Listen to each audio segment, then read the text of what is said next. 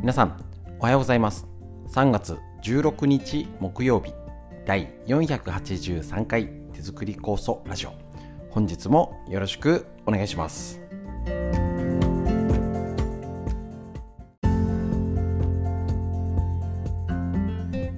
こちら手作り酵素ラジオは埼玉県本庄市にあります芦沢治療院よりお届けしております。私の母親が手作り酵素を始めて35年以上経ちまして北海道帯広市にあります十勝金星社川村文夫先生に長年お世話になっておりまして家族で酵素を飲み治療院ということでですね酵素の指導仕込み会勉強会をやっておりますえっと、最近ねあの、もうね、春の酵素がそろそろね、お知らせが届いておりますので、えっと、遅くなってますけどもね、えっと、連絡、お申し込みお待ちしております。で、えっとですね、ストレッチのセミナーもね、あの少しずつ増やして、もう体を動かすっていう風にね、なってきておりますので、ぜひぜひ、いろいろね、あのたくさん発信しておりますので、よろしくお願いします。本日はすみません、先日失礼しましたけど、通常のフリーのお話、えっと、脳のこと、東洋医学の知恵ということでお届けいたしますので、一緒にラジオという形でお勉強して、ね、なんかマスクだ、コロナだ、よくわかんない感じになってきておりますけれども、免疫力が大事。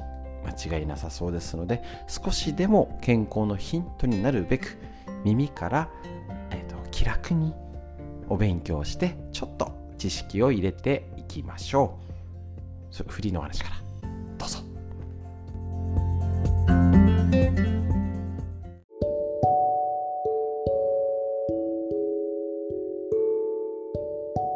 はい、ということで先日失礼いたしました。初めてのハプニングじゃないかっていうくらい。ちょっとですね、マイクと、あのー、本読む読み上げる本をセットにして置いといた車を乗っていかれちゃいましてちょっと、早くこの今のうちに取らないともうまたこれはあのそうなんですよ実はアップあのいつものやつにそう前日撮ってるのは前日撮ってアップしアップっていうかそういうえっ、ー、とポチって押してはい公開ってしてからあの Google ので見るのに1時間はかかるのかな。なんかねそれが前はなんか何時間ってかかる時あったんですけど今は多分まあまあ1時間ででもそれも分かんないんですよ。そういうのがあってそのアドレスをコピーして貼り付けないとなのでだからあのー、早く取っとかないとになるんですよね。それでまたなんかやいろいろやったりとかしてっていうとあれ？ない。学士。みたいな感じであのあたふたした状態でのフリーのお話をなんかもう何言ったっけなって感じぐらいのになってしまいましたけどまあそういうためには息抜き会もあってもいいかなと思いますけれどもですね。えっ、とあったあったかくなってきまして。やっぱり、ね、マスクはなかなか外してる人は少ないようですね。みんななんかやっぱ花粉症もあるしねっていう感じになってきていますですね。えっ、ー、とここですよね本当に。今あったかくなってきて。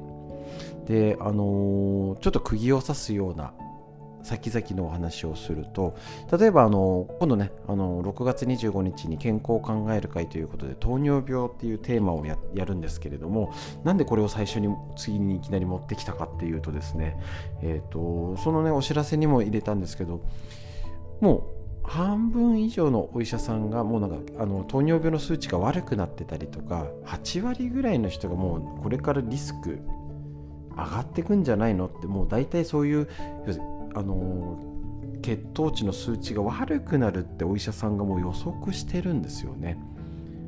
どういうことかっていうともう数字が悪化してる人がコロナ禍で増えてるっていう心配なんですよね。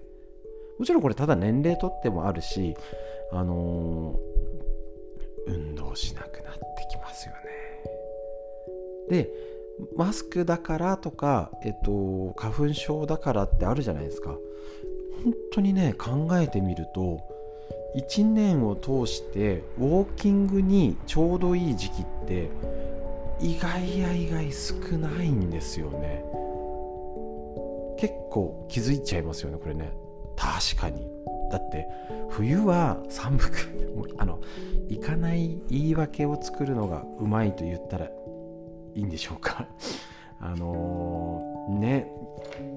寒い寒いからやめとくかみたいな。で夏はもうね殺人的な暑さで熱中症気をつけてねっていうんで危ないわ。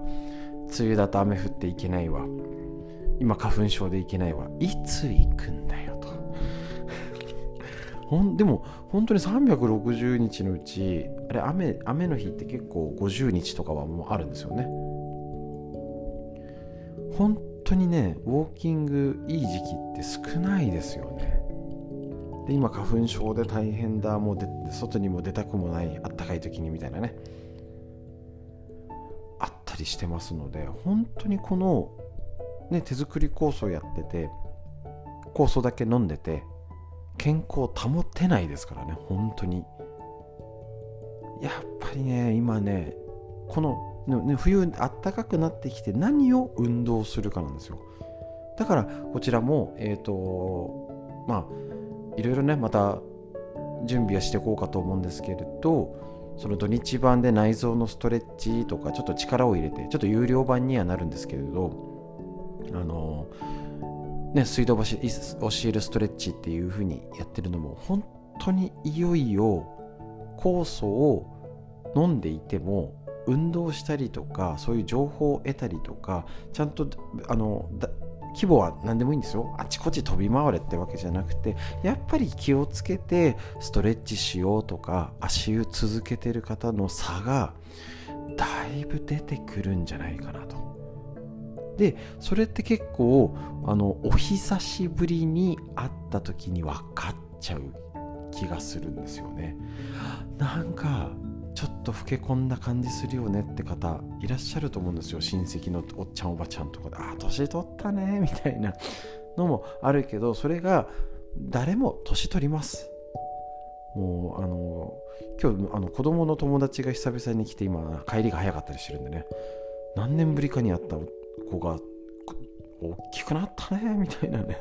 だいぶおじさん発言をしてますしましちゃいましたけどそれだけ自分も年を取ってるってことだから年は取るんです。ただそれが見た目で老け込んで元気がなくて億劫になっちゃって、ね、脳のことで言ってますけど心が元気じゃなくなっちゃうっていうのはまずいですよね。この3年4年でちゃんとみんなシミシワはちゃんと増えてますし 白髪も増えだのね。あのちゃんとその素子相応に年を重ねてます。大丈夫です。何が大丈夫なんだか。ただそれ以上に老け込んじゃうっていうのはおそらく体を動かしていない、ね、もしくは座ってる時間が増えてる。ですね。そりゃそうですよね。外に行くなって言われてて、ね、外出控えてマスクして。体にいいね除菌殺菌しまくって。だからあのー、一応うちでもあのこれから運動しようっていうことはかなり力を入れて言っていきます。でもちろんねあの参加していただいたらこちらも嬉しいんですけれどもまず皆さん自身がやっぱり近くのなんか調べました。公民館でなんかやり始めたかなとか。ねあのー、ただウォーキングってあれだけどちょっとこういう講座がなんかね長生きするための筋トレ講座がここであるってみたいな。真の真の施設でみたいな。調べました。絶対調べてないんですよ。ちょっとね冬暖かくなってやっぱね一番は近くで行けてあの距離が近いのが一番なのでぜひそこ探してください。探してください。そこなんですよね。そこがいつも脳で言ってる意欲関心とか自発性で自分から動くっていうことが億劫になればなるほど年を取り脳がねボケに近づきます。だからもうねあれがあれがって言ったりねあの電話したけど用何だったっけってもう大丈夫です。みんなあります。大丈夫です。だけどどんどんこれで本当は外出ていいよ。あそれぞれの範囲でねだあの0か100かじゃなくて上手に動ける範囲動いてランチに行ったり日帰り旅行行ったり泊まりが今すごいですよね。安いのでぜひぜひ動ける方はどんどん動きましょう。ちょっとねっていう方はそこそこ動きましょう。だけど一番ダメなのは何も動かない何もしない今までのこの3年間を引きずって同じ動き同じ行動でこれから今やっとあったかくなったのに同じ行動でしたらボケます。これはあの年取ったからじゃないです。結構私たち世代40代50代ももうあの楽になっちゃったんですよね。家の中でだってあのテレビも見放題ゲームもスマホもなんか出なく済んじゃうんですよ。意識しないと。で仕事もパソコンで。もうね鬱になるとか自律神経を狂うしかなくなっちゃいます体が。本当に。ちょっと危険だなっていうふうに私自身も思っておりますので、えーと、本当に声を酸っぱくするように運動しようだったり外に目を向けて今まではしょうがない。出れなかったり怖いよね。心配だったね。だけどこれからは同じに動いて、ね、同じ引きこもってたら脳がボケます。どの本にも書いてありますので。間違いないです。だからまず調べてみてください。行く行かないはいいんですよ。だってまだね5類になってるとかねいろんな都合もあるしいいんです。まず調べることすら動いていない状況がまずいんです。ですね。だから何か調べてみましょう。もうなんね回覧板とかぼーっと見ててもダメですよ。市の頼りとか。今インターネットですぐ見れます。ね、あのイベント何かやってないかな。なんか、えーと、本庄市だったら春祭りって4月1日2日かな。あったりとか。ああお花見ここに行ってみよう。ここのお花見は食事が今出せるのかな。どうなったのかな？どの規模でどの期間そういうお祭りやってるのかな？調べてください。もうただです。すぐできます。で友達に聞いてみてください。大体詳しい人いりますから。であっち知ってこっち知ってあそこがうまいよこれだよああだよ詳しい人ほど元気ですから。本当に。できますよね。すぐ調べてみましょう。フリーの話以上です。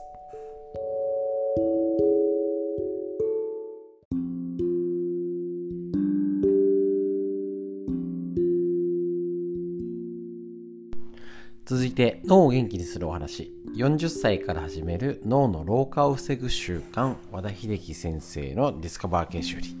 お届けしたいと思います。ということで、えーと、こちらですね。40代50代働き盛りがしっかり仕事に家事に子育て頑張れるために。607080代がどんどんボケないために学んでいきましょう。今日のページ。昔の自慢話はしない。昔は自分もなかなかモテたのだとか小中学生は近所でも指折りの秀才だったとか若い頃は仕事も認められ出世コースを歩いてたなどなど昔はこうだったと口癖にように言う人がいます。厳しいことを言うようですがこういう人は今は全くモテなくなり昔天才二十歳過ぎればただの人。昔の言い方ですね。になっていてそしてすでに出世街道から外れて窓際族になっている窓際族も言わないですよ今ね。なってるかもしれません。そして老化も相当進んでいます。昔はこんなに良かったぞっていう人ほど今はそうもうとにかくつまらないアピールになってたりそう。今を輝いてる人は今こうこういうの見つけたんだよ。こういう店見つけたんだよ。こうやって今楽しいんだよ。って言うんですよ。あの時はこうだった。言ってもいいんですよ。ダメじゃないんです。言ってもいい人同士だけで話しましょう。世代が違ったらあの時はねすぐあのああの時はこんな良かったよね。こういう時代だったよね。っていうのは今を否定しております。この程度の昔の自慢話をして根拠のない自信を持ち続けていた方が変に自虐的になって鬱になるよりはいいかもしれませんがそれも程度によりきりです。その話を聞いてる人が迷惑です。このように何かにつけて過去の栄光にすがりそれにとらわれすぎるとすぎるとですよ。ダメじゃないんですよ。もうなんまあそればっか言うよねって周りが感じるほど言ってる人がやばいです。で言ってる本人は気づいてないです。それでよしとして満足してしまい発展的な発想ができなくなります。つまり前頭葉を使わなくて使わなくなくなってしまうってことなんですね。もういつも同じように壊れたラジオのようにね同じことばっかり言っちゃう。そうすると思考が偏り柔軟性がなくなりますます。脳の老化が進みます。昔の自慢話は古来老人の専売特許として相場が決まっています。過去の栄光など捨てしま捨ててしまってまだまだ成長できる上昇できるという未来に向けた自信を持ち新しい栄光を追い求めればおのずと気持ちも前向きでいられたはずです。今目の前に夢中で頑張れるものがあれば過去を言う時間がありません。なるべくそういう人と付き合わないようにするのもありかもしれませんしもしかしたらこのコロナでそういうまた同じこと言ってるよってのが嫌われちゃう時代に前よりなるかもしれません。脳の話以上です。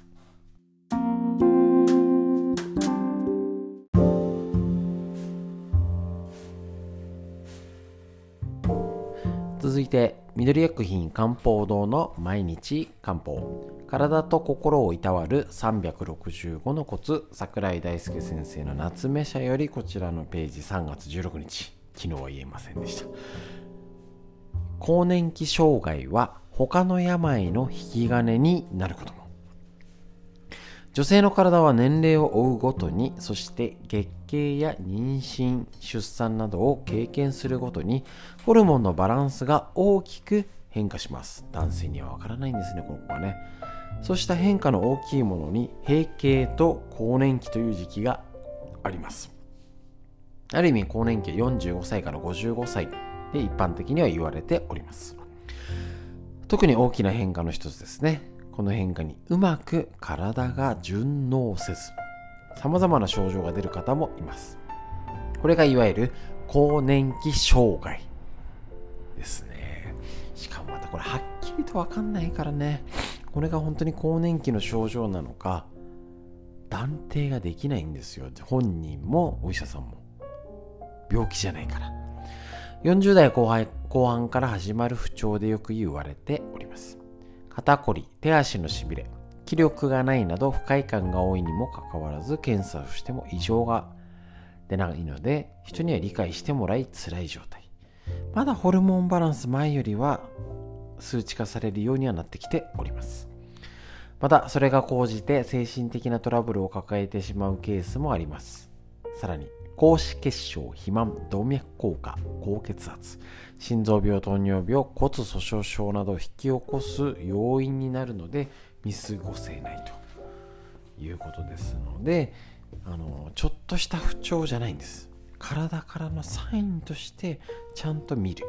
で本人は気づけないから家族や周りがサポートするっていう環境づくりができるかどうかになっております。なので東洋医学は自分で自分のことを見ましょうよりはみんなでサポートし合ってお互いの大丈夫。最近なんか顔色悪くないとか便とかおしっことかどうっていう話し合える環境づくり特にこのコロナ禍を置いて大事なんじゃないかなと思っております東洋医学昔の先人の最高の知恵以上です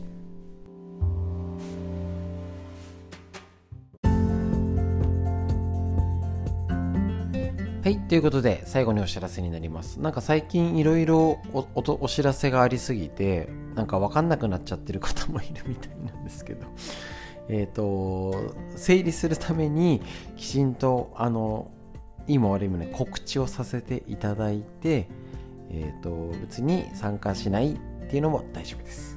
ただ、これは欲しいなってやつにちゃんと参加できるようにお知らせさせていただきます。ちょっと毎回やらせていただきます。とりあえず、えっと、今週の土曜日に3月18日の土曜日の11時より内臓寝ながらやる内臓のストレッチやります。